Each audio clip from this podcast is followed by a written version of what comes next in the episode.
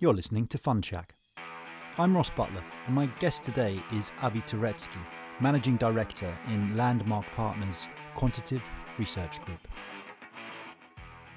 Avi has just co-authored a very interesting paper called Calculating Outperformance in Dollars, Introducing the Excess Value Method. And it does nothing less than reimagine the way private equity performance is measured and perhaps even compensated. Avi, it's been quite the lockdown project. It has been. Well, we, we started this before the lockdown project, and I'm happy to talk about that also. But um, yeah, this has been quite an interesting time. How's it, how did it come about, this paper? So this started, uh, we were having a conversation, a few of us at, at Landmark in our quant research group were having a conversation with some of the team members at uh, N M P E R A, the uh, New Mexico Public Employees Retirement Association. Uh, and the question came up, uh, one of us, I think it was they asked the, the question of, could we measure private equity outperformance in dollars or private market outperformance in, in dollars? And the the reasons to to to do that, it's it's it's interesting to see how private markets firms create value in dollars, how they outperform a benchmark in dollars, uh, and also could have compensation implications like we're we're talking about. Uh, we had some initial intuitions about how that would work. Those are some pretty strong in, intuitions that also. Uh, as we were talking about the project with academics, with practitioners, there's a strong intuition that people had. And it turned out that that intuition doesn't really work. Uh, and that just sparked us to be interested. And then being kind of nerdy quantitative researchers, we felt like we've got to keep pulling on that and pulling on that. Uh, and we ended up with something really interesting. Uh, and I think also very useful, as you were saying at the beginning. So it's, in other words, it's not as easy as it sounds in practice. What's the, but first off, why did they want this dollar calculation? What's what's special about it? Why, what's wrong with just a kind of a rate or a multiple that everyone's used to? Yeah, so um, those are, are, are good points. There are uh, very good ways, and uh, I'll even say there are correct ways to measure the outperformance of a private market investment versus public market benchmark. Uh, as a multiple or rate. There's K S P M E, the Kaplan-Schoar P M E, which a one point five P M E would tell you roughly that my private market investment uh, did one point five times better or fifty percent better than the public market uh, benchmark, public market alternative did. Uh, the direct alpha method will tell you that a five percent alpha means that I performed five percent better than the public market alternative as a, as a rate. But Uh, to get from that to, to dollars adds something interesting. It means that if I, as an L P, invest with with the G P, I might want to know really how many dollars did that did that relationship, did the investment in that fund create for me above what I could have gotten through through that that, that benchmark. So to, to make that a little bit more concrete, uh, let's say that I'm investing with a generalist private equity manager. And I think that my alternative in my portfolio would be to invest in the Russell two thousand. Uh, I might want to know not just did this manager do better than the Russell two thousand, which K S P M E and Direct Alpha can tell me, but I might want to know also how many dollars did that, uh, dollars or pounds or euros did that manager create for me above what the Russell two thousand would would have.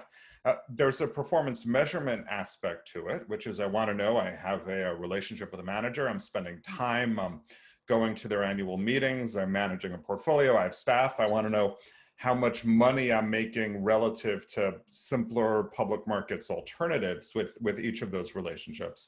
But there also is this, this interesting compensation angle to it also, which is as an L P, I might want to know of the alpha that this manager is creating, that the, that this investment creates, how much of it am I keeping for myself versus how much of it am I giving to them in, in fees? So I can start thinking in terms of, you know, maybe I made a one hundred million dollars commitment to a certain fund, and maybe I calculate that that fund over the course of its fund life delivered forty million dollars or fifty million dollars in profit for me.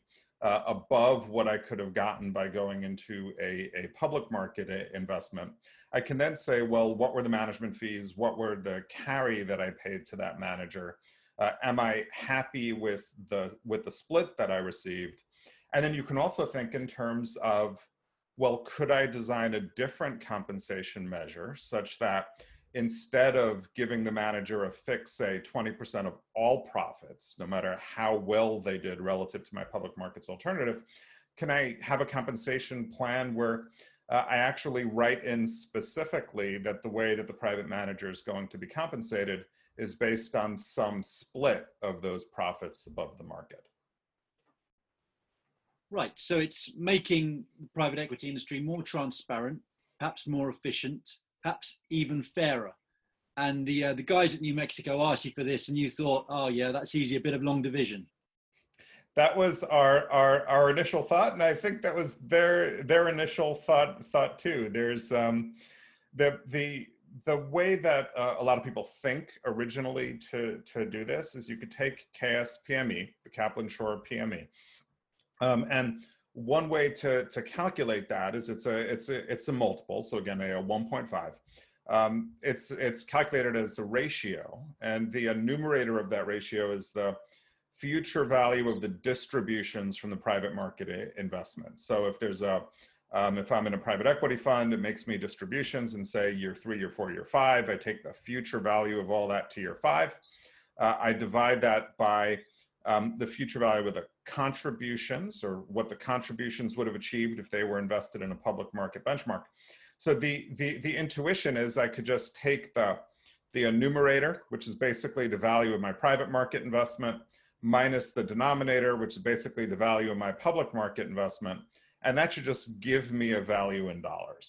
Um, so you know, I, th- I think most of us thought that we could just do that, that should work, that'll give us the answer and we'll be done. Um, and it, it turned out that, that that doesn't work other than for very simple cash flow streams. Which is why I, I guess this is a first. It's why no one's done it before, because the concept seems fairly obvious. Well, you know, that's another interesting question. The why had no one done this before is is is is interesting, right? Because even if people would have thought that the intuition of doing it is clear and, and easy, there's a question of, well, you know, for, for a long time, people have been talking about how much value does private equity create relative to public markets? Does the average private equity manager outperform public markets? Does the average L P portfolio outperform public markets alternatives? Um, so, it, you never see anywhere, at least that I've seen before, before we came up with this, someone actually saying, well, this fund, this manager created X dollars more than a private market investment did. Um, similarly, you hear L Ps say, say frequently, uh, we're afraid that we're paying fees to private market managers that may outstrip the value add that the private market manager is adding. So why no one that we know of had previously tried to quantify that, right? You would think if if people would think, and we would have thought that the way to do it is pretty straightforward, why are we so far into the life of the private equity business and no one has done that before? And I don't have a good answer to that, but it's it's an interesting question. Yeah, right. And yeah, and so to an extent, if this uh, method, which we're about to talk about, Um, were broadly adopted, and it would it would kind of end that debate to a large degree, or clarify it to a large degree, because it's kind of raging in the Financial Times at the moment. Every week there seems to be a private equity performance billionaire factory kind of conversation. It's utterly circular and never gets anywhere, and it's been going on for decades, really. Yeah, and and this can can help you to partially answer that question. There are there are challenges uh, with with answering that question in a in a in a decisive way. Um, part of it has to do with what what benchmark do you choose when you're looking at public markets. You want to have a benchmark that's going to reflect the risks that you're taking in private markets. That's not so straightforward. You want to figure out what the effects of leverage are going to be, um, which which which isn't necessarily straightforward. Uh, but excess value, the, the the measure that we came up with, is is another tool to help you you quantify that. So you can start to answer questions like, Um, you know, let's say that we agree that this manager is tracking the Russell two thousand at a, at a certain level. Um, really, how much value are they creating? You could even do research where you could look across the private equity industry if, if you have the, the data and say, you know, does the private equity industry as a whole um, outperform certain public market benchmarks in dollars? And how concentrated is that outperformance in, in certain managers? And how does the, how do the fees that people earn track the outperformance that people are, are delivering? So this, this definitely, I, I don't think we, we could say that, that, that this measure will give the definitive answer to questions like that, but it's definitely a useful tool towards getting at that question in a whole bunch of new and interesting ways. Well, I'm sure we've, we've whetted appetites now. So maybe in terms of the nitty-gritty, why, wh what's the, what's the problem? Why wasn't it intuitive? Yeah, so uh, it, it, it turns out, and I, as, as we went through, I'll also say that we, we discovered more and more that wasn't intuitive and more and more that was interesting um, every, every place that, that, that, that we went, or with, with different questions that, that people asked us about it. So, Uh, we, we spoke about that, that initial in, intuition, and this gets a, a little bit in the weeds, so apologize for people who, who, who don't want to get this much in, in, into that. But we, uh, if you take that, that K S P M E intuition, if you take the, the, basically the future value of the private market investment minus the future value of the public market investment, uh, that doesn't work if the investment or the fund has, has multiple distributions coming out of it. Uh, and the reason for that is, let's say you have a fund that uh, gives two distributions to its L Ps, one after year five, one after year ten. If you take the distribution that took place in year five and you future value that to year ten, you could then reward or penalize the manager for, for market moves when capital was no longer at, at, at risk. So to make that a, a little bit more concrete, Um, let's say that I'm the private market manager. I give you a fifty million dollar distribution at, at year five, twenty-five million of that is profit. If I use the K S P M E measure, then if the market were to double between year five and year ten, that twenty-five million of profit would look, if I'm thinking about this correctly, would become fifty million of profit measured at year ten. Even though that extra twenty-five million wasn't something that I created as the G P, that was something that just happened, you know, under the assumption that you took the money that I distributed to you and and and put it in the in the market. So we needed a way to to freeze that amount, and that's what what we call it. So each time that a distribution takes place, we freeze the profit on on that uh, on on that distribution. So we're basically starting with K S P M E and, and the, the direct alpha measure, but then we're adding adjustments to it to make sure that when capital's not at risk, the manager's not being rewarded or, or penalized. Um, we also found some other, uh, some other really interesting characteristics of this.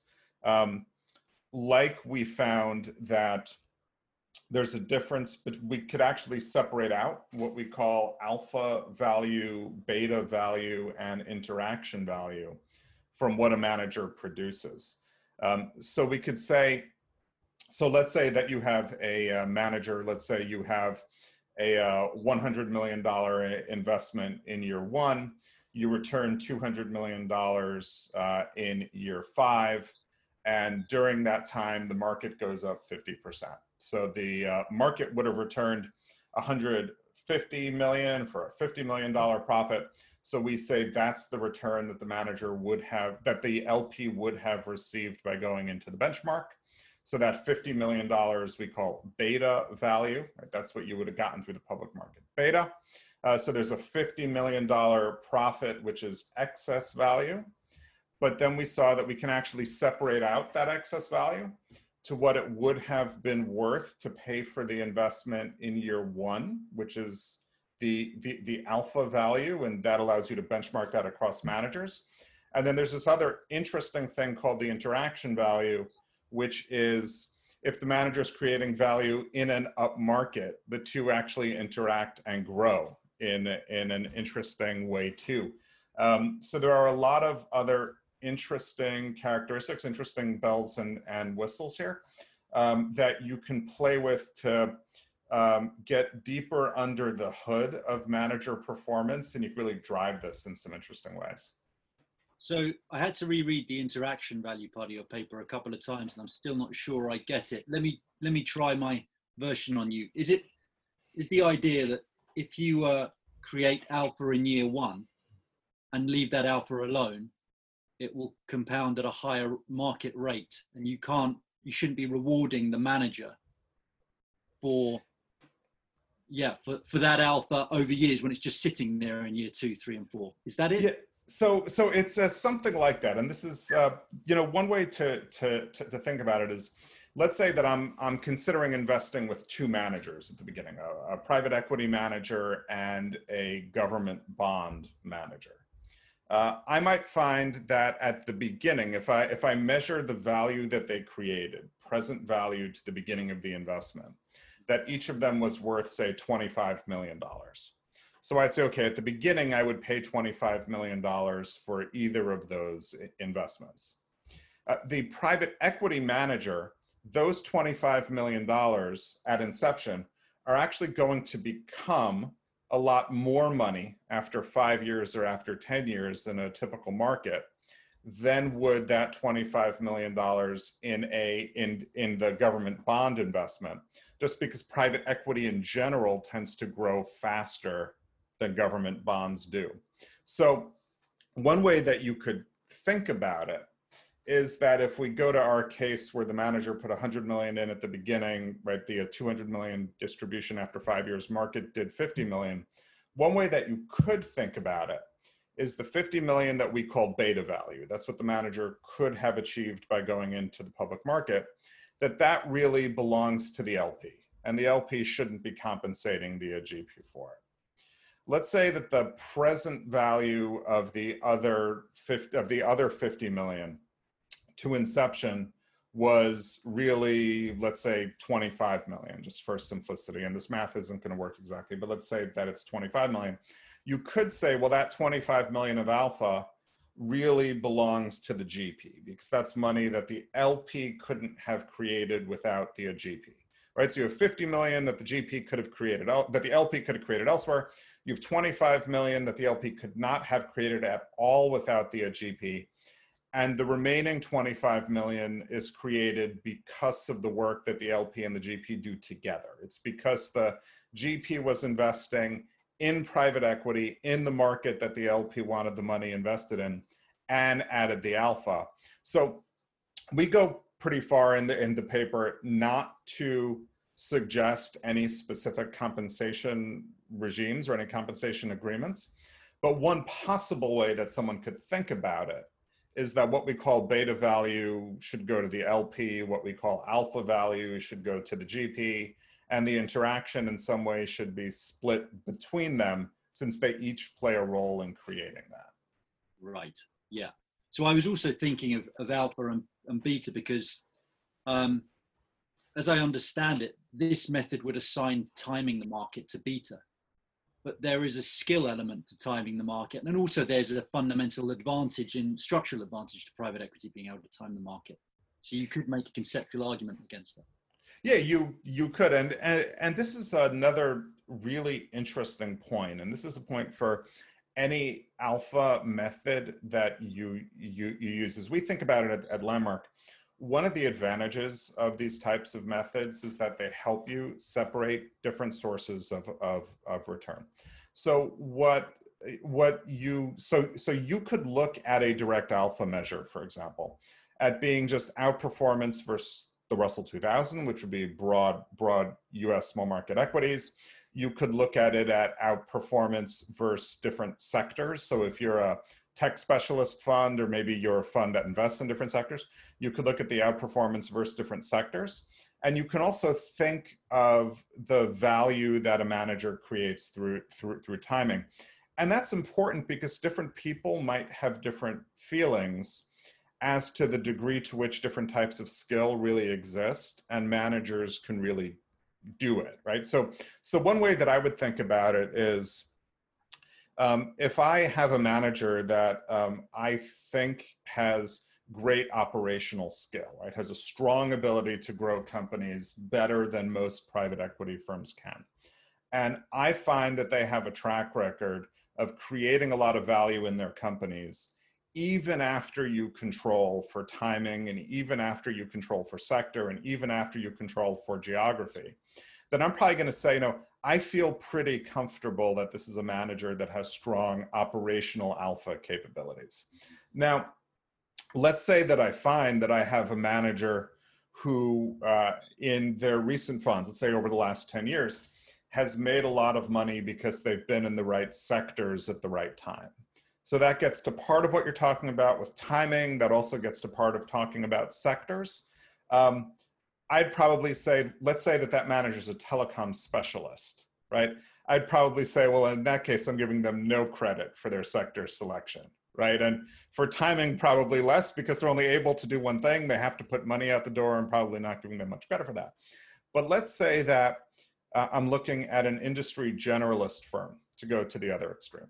And let's say that I find that they have a thirty year track record of always being in the right industries at the right time. We're not even always, because nothing's ever always, but let's say they have a thirty year track record of overwhelmingly being in the right industries at the right time. And let's say that I look at the G F C, the global financial crisis, and I see that they had pulled out of the market completely in two thousand seven, two thousand eight, and they had deployed a lot of capital in two thousand nine, two thousand ten. Um, then I'd probably start to think, as you're saying, you know, well, maybe this manager has skill in, in that way. And, and this is a really interesting question. I think one of the, one of the big advantages of all of these alpha tools, the K S P M E, the Direct Alpha, Excess Value, is that they help you to quantify, to measure those different sources of return. So you can actually start to say, okay, how much of this manager's value came from their sector choice? How much came from their market timing?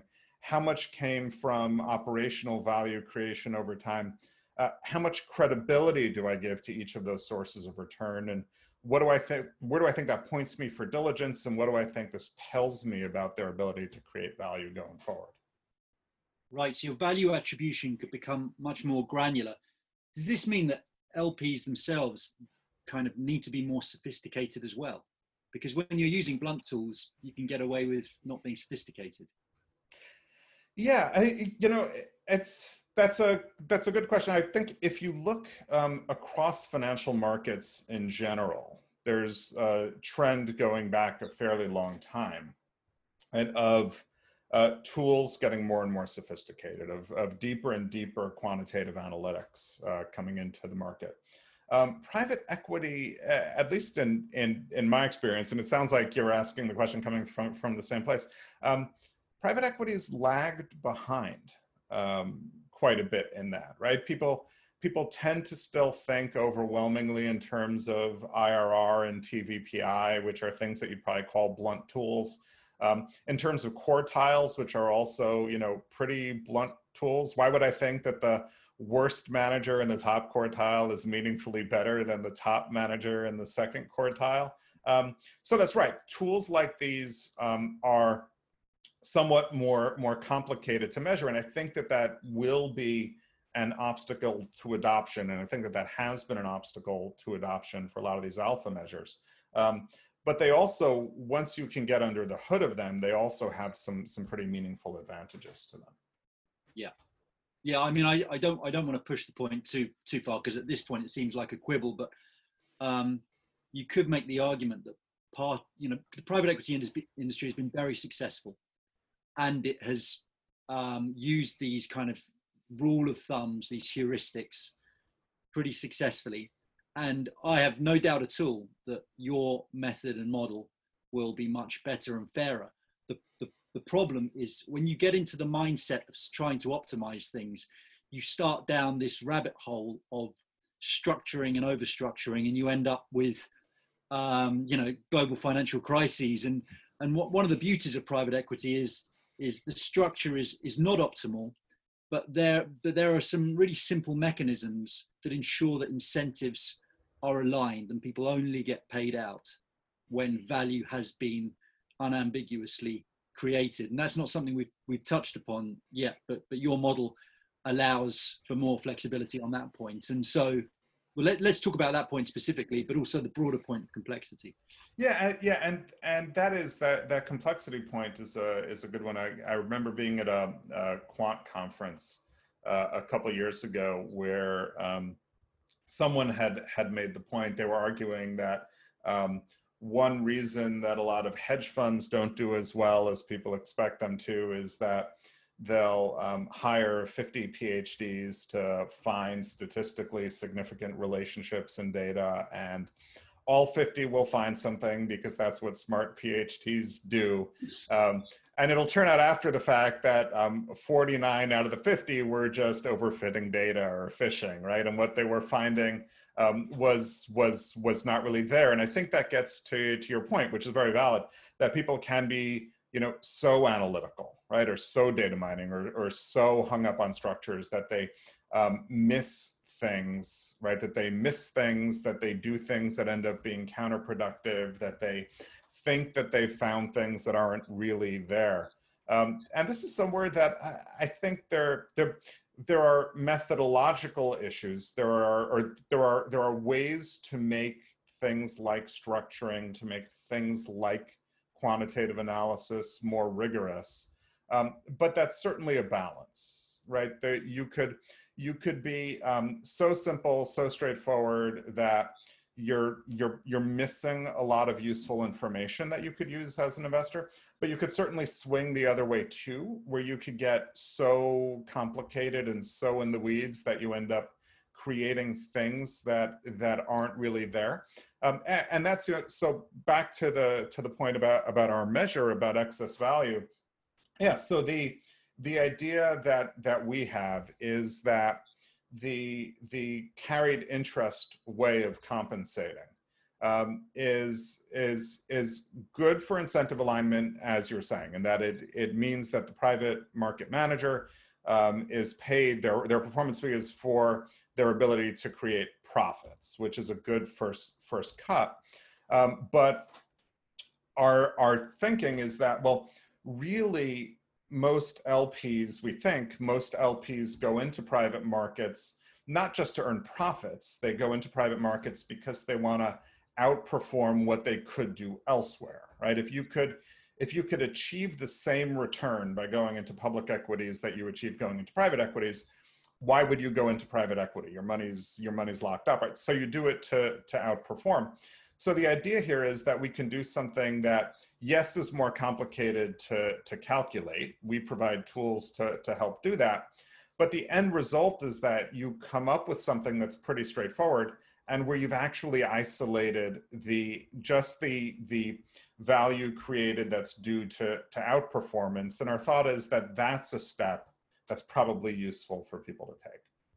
Yeah, so it's the excess value method to, makes private equity a relative return asset class. Exactly. Yeah. And that's that's um that's that's not that doesn't necessarily um benefit L P or G P. You know, it's not a divisive issue because you can you it allows G Ps to be remunerated in times when perhaps everything's underwater. Yeah, so so that's right. So our our thought is so we we We don't believe that if you look two years from now, you're going to find that everyone in private equity is being compensated that way.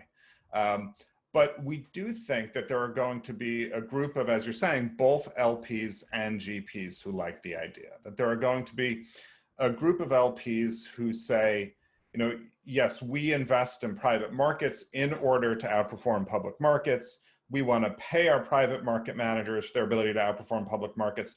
We want their incentives to be explicitly to outperform public markets. So um, excess value is a tool that we want to use to compensate in that way. And we think exactly as, as, as you say, that there are going to be G Ps, not all, but that there are going to be G Ps who like that idea also. Because G Ps will look at it and they might say, well, I'm a strong alpha producing manager. That means that I can earn more money or money more consistently than I could under carried interest, because you you could say, you know, let's say if you take a concrete example, let's say during a certain fund life, the public markets are, are, are flat. And as a private market manager, I deliver a seven percent return to my L Ps. Well, under carried interest, I typically would earn nothing because I didn't hit the pref, right? I'd earn, I'd earn no carry, no performance fee. Under excess value, you could earn something pretty substantial because you've beaten the market by seven percent. Uh, and that's and that's pretty good. Um, it can also help to, to diversify the revenue stream if you're a G P, um, because there are times when carried interest would pay more if the public markets do very well and you don't outperform public markets. But there are also times when excess value-based compensation would pay more if you're creating a lot of alpha or public markets are, are, are weaker. So, you know, so again, our, we don't, we don't think that everyone's going to adopt this in, in two years, but as you said, we don't think that this is something that favors L Ps or favors G Ps. We think it's something, you could look at it maybe, it, it favors G Ps who are really able to outperform public markets and want to be compensated in that way. And it favors L Ps who are interested in that type of investing. Yeah, it just, yeah, it favors the most productive, which is what, which is what you want. Right, which is kind of what you would want as an L P. And if you're a G P who does that, you would also presumably want to be compensated for that. Yeah, and also, you know, we forget that, you know, because of asset price inflation or whatever, eight percent, that's historically quite a high hurdle, really. And if, if you look at the world going forward, well, that might not be so easy to make going forward. And if I'm an L P, I want G Ps, you know, extracting all the value they can, not thinking we're never going to make eight percent. Let's forget about it. And also, if I'm a G P, well, I want to make all the money I can. So I can't see why people wouldn't bite your hand off over, over this, particularly at this period, top point in time. Yeah, and I, and I think I think what what what you're talking about are reasons that it's becoming timely. I, you know, I I I don't know the history of where the eight percent preferred return comes from. I mean, it's it, it it's clearly trying to be a proxy for for public market performance, but as you're saying, there's right, it's there isn't consistent eight percent public market performance. It's a very right, that's a very rough rough tool, um, a very blunt tool. Um, but also, as you're saying, it's just it's it's timely.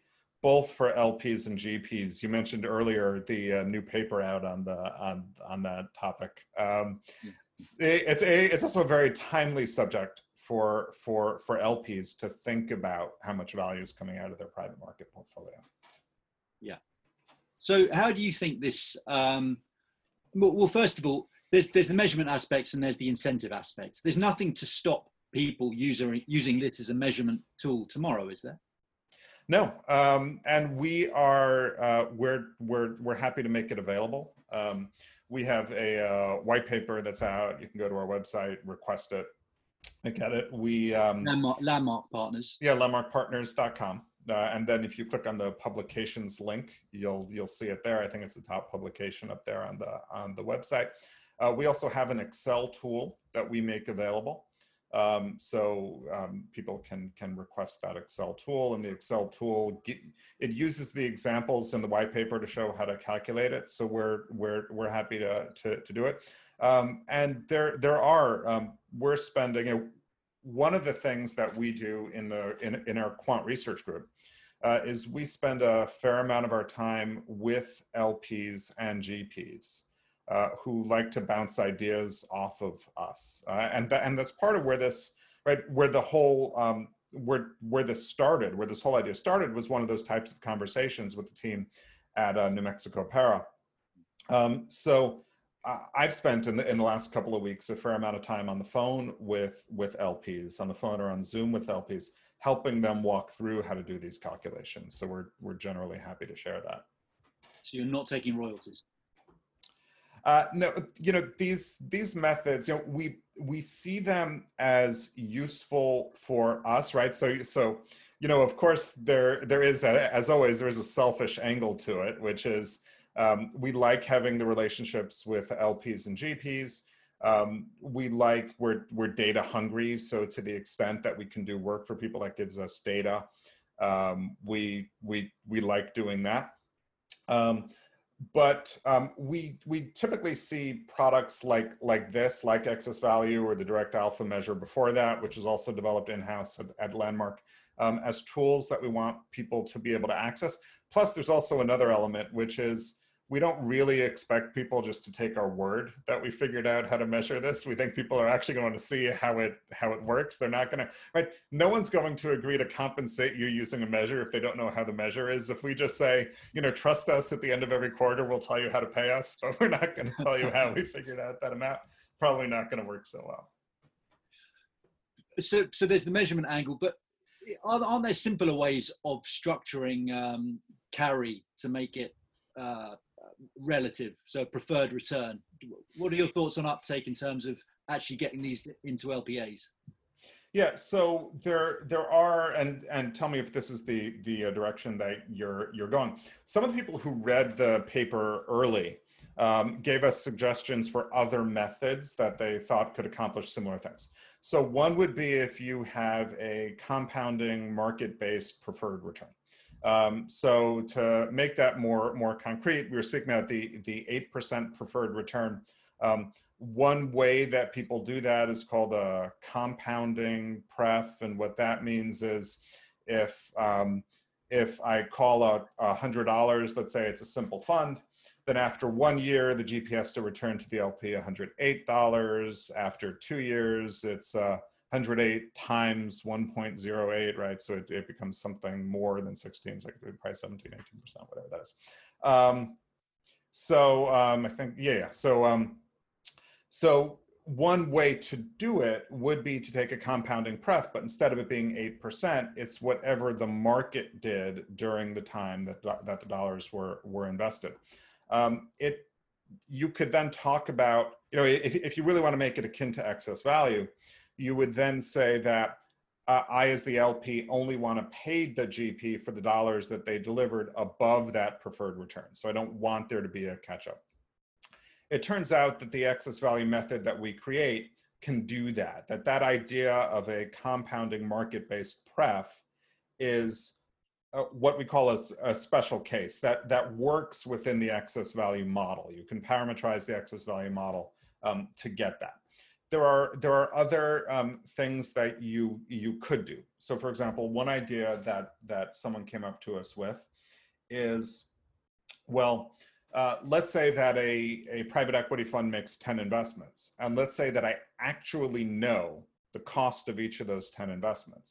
And I actually know the profits. If I'm able to separate out the cash flows from each investment from each other investment, which you can't always do, then maybe I could just say the profits on each investment are the profits on each investment. So I can actually, in some way, have something more akin to a deal by deal carry, but where I'm benchmarking it off of a market return.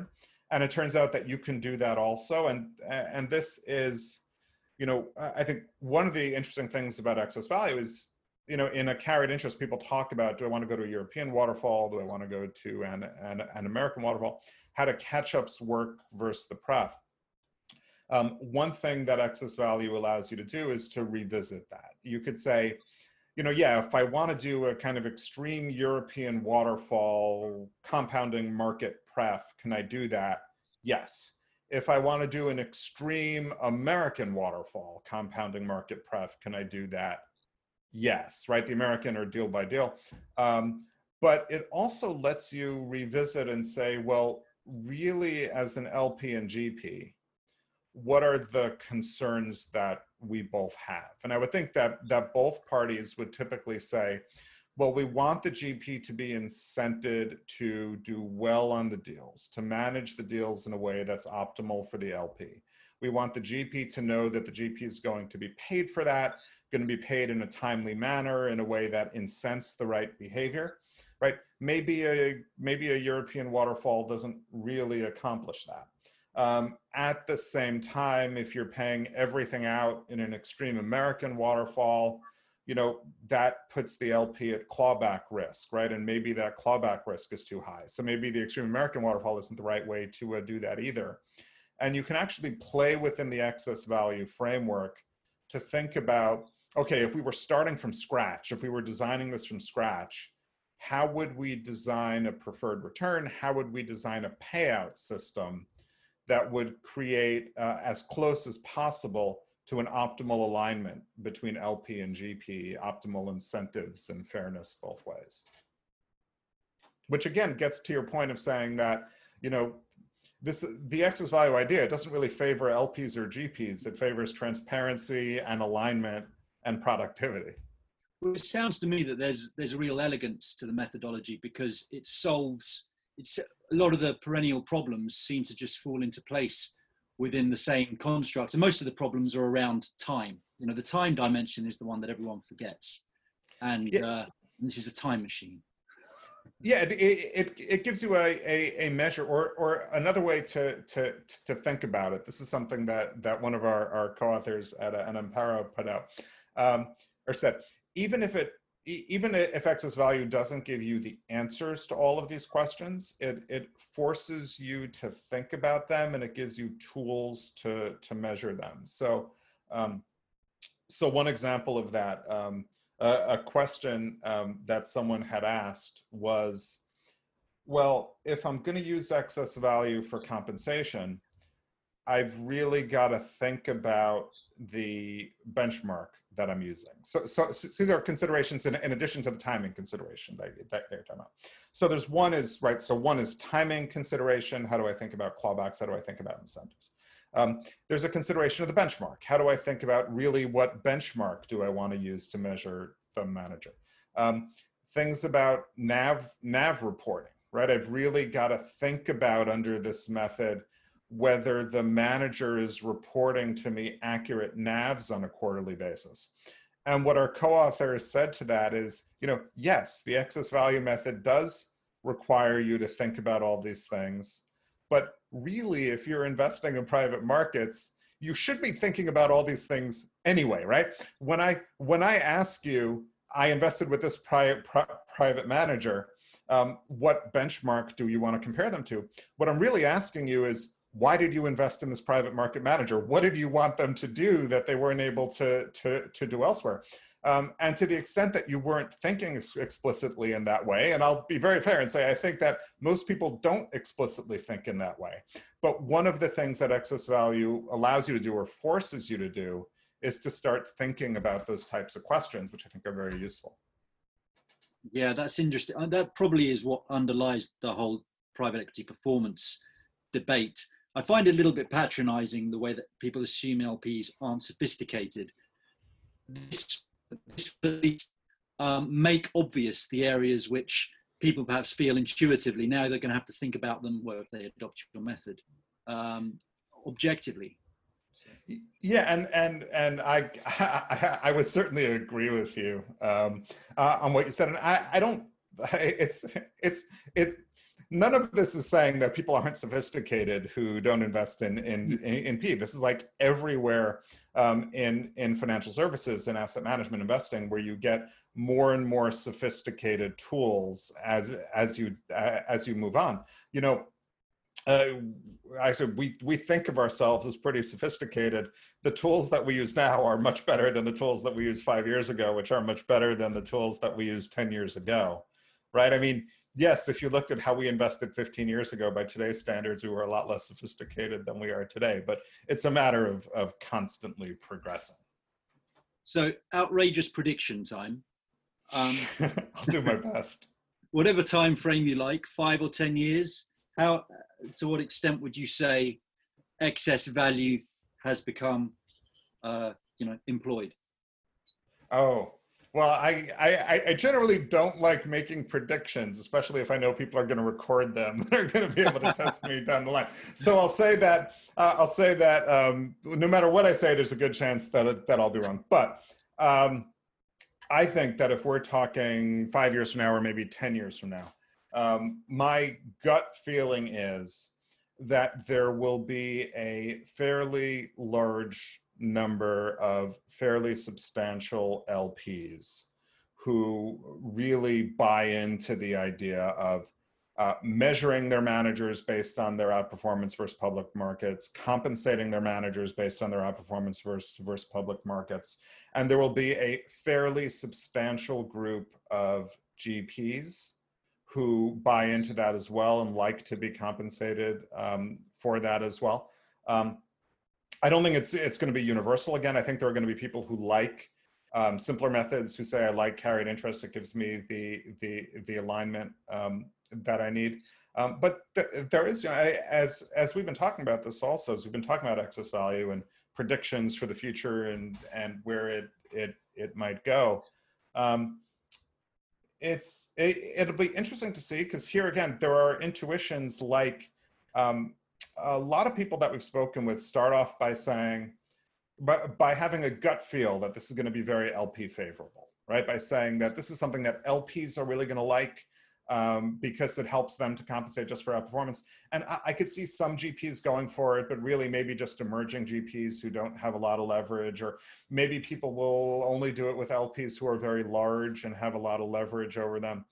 Um, But the more you think about it, you see, you, you say, well, well, no, this actually has a lot of appeal um, to to larger G Ps, and maybe in some ways, right, especially to larger G Ps who think that they can create a lot of value um, out of it. So this is so again. So so my thought is that if we're ten years from now, um, there's my my my probably wrong prediction is that there will be a fairly large number of fairly large L Ps who see this as a standard way that they compensate, um, and a fairly large number of G Ps, including fairly large G Ps, that are excited about the idea to work that way. Yeah, I, I agree. It feels to me like a positive evolution. It feels to me like it, it may well be the future. So I wish you the best of luck with it, Avi. It's very interesting.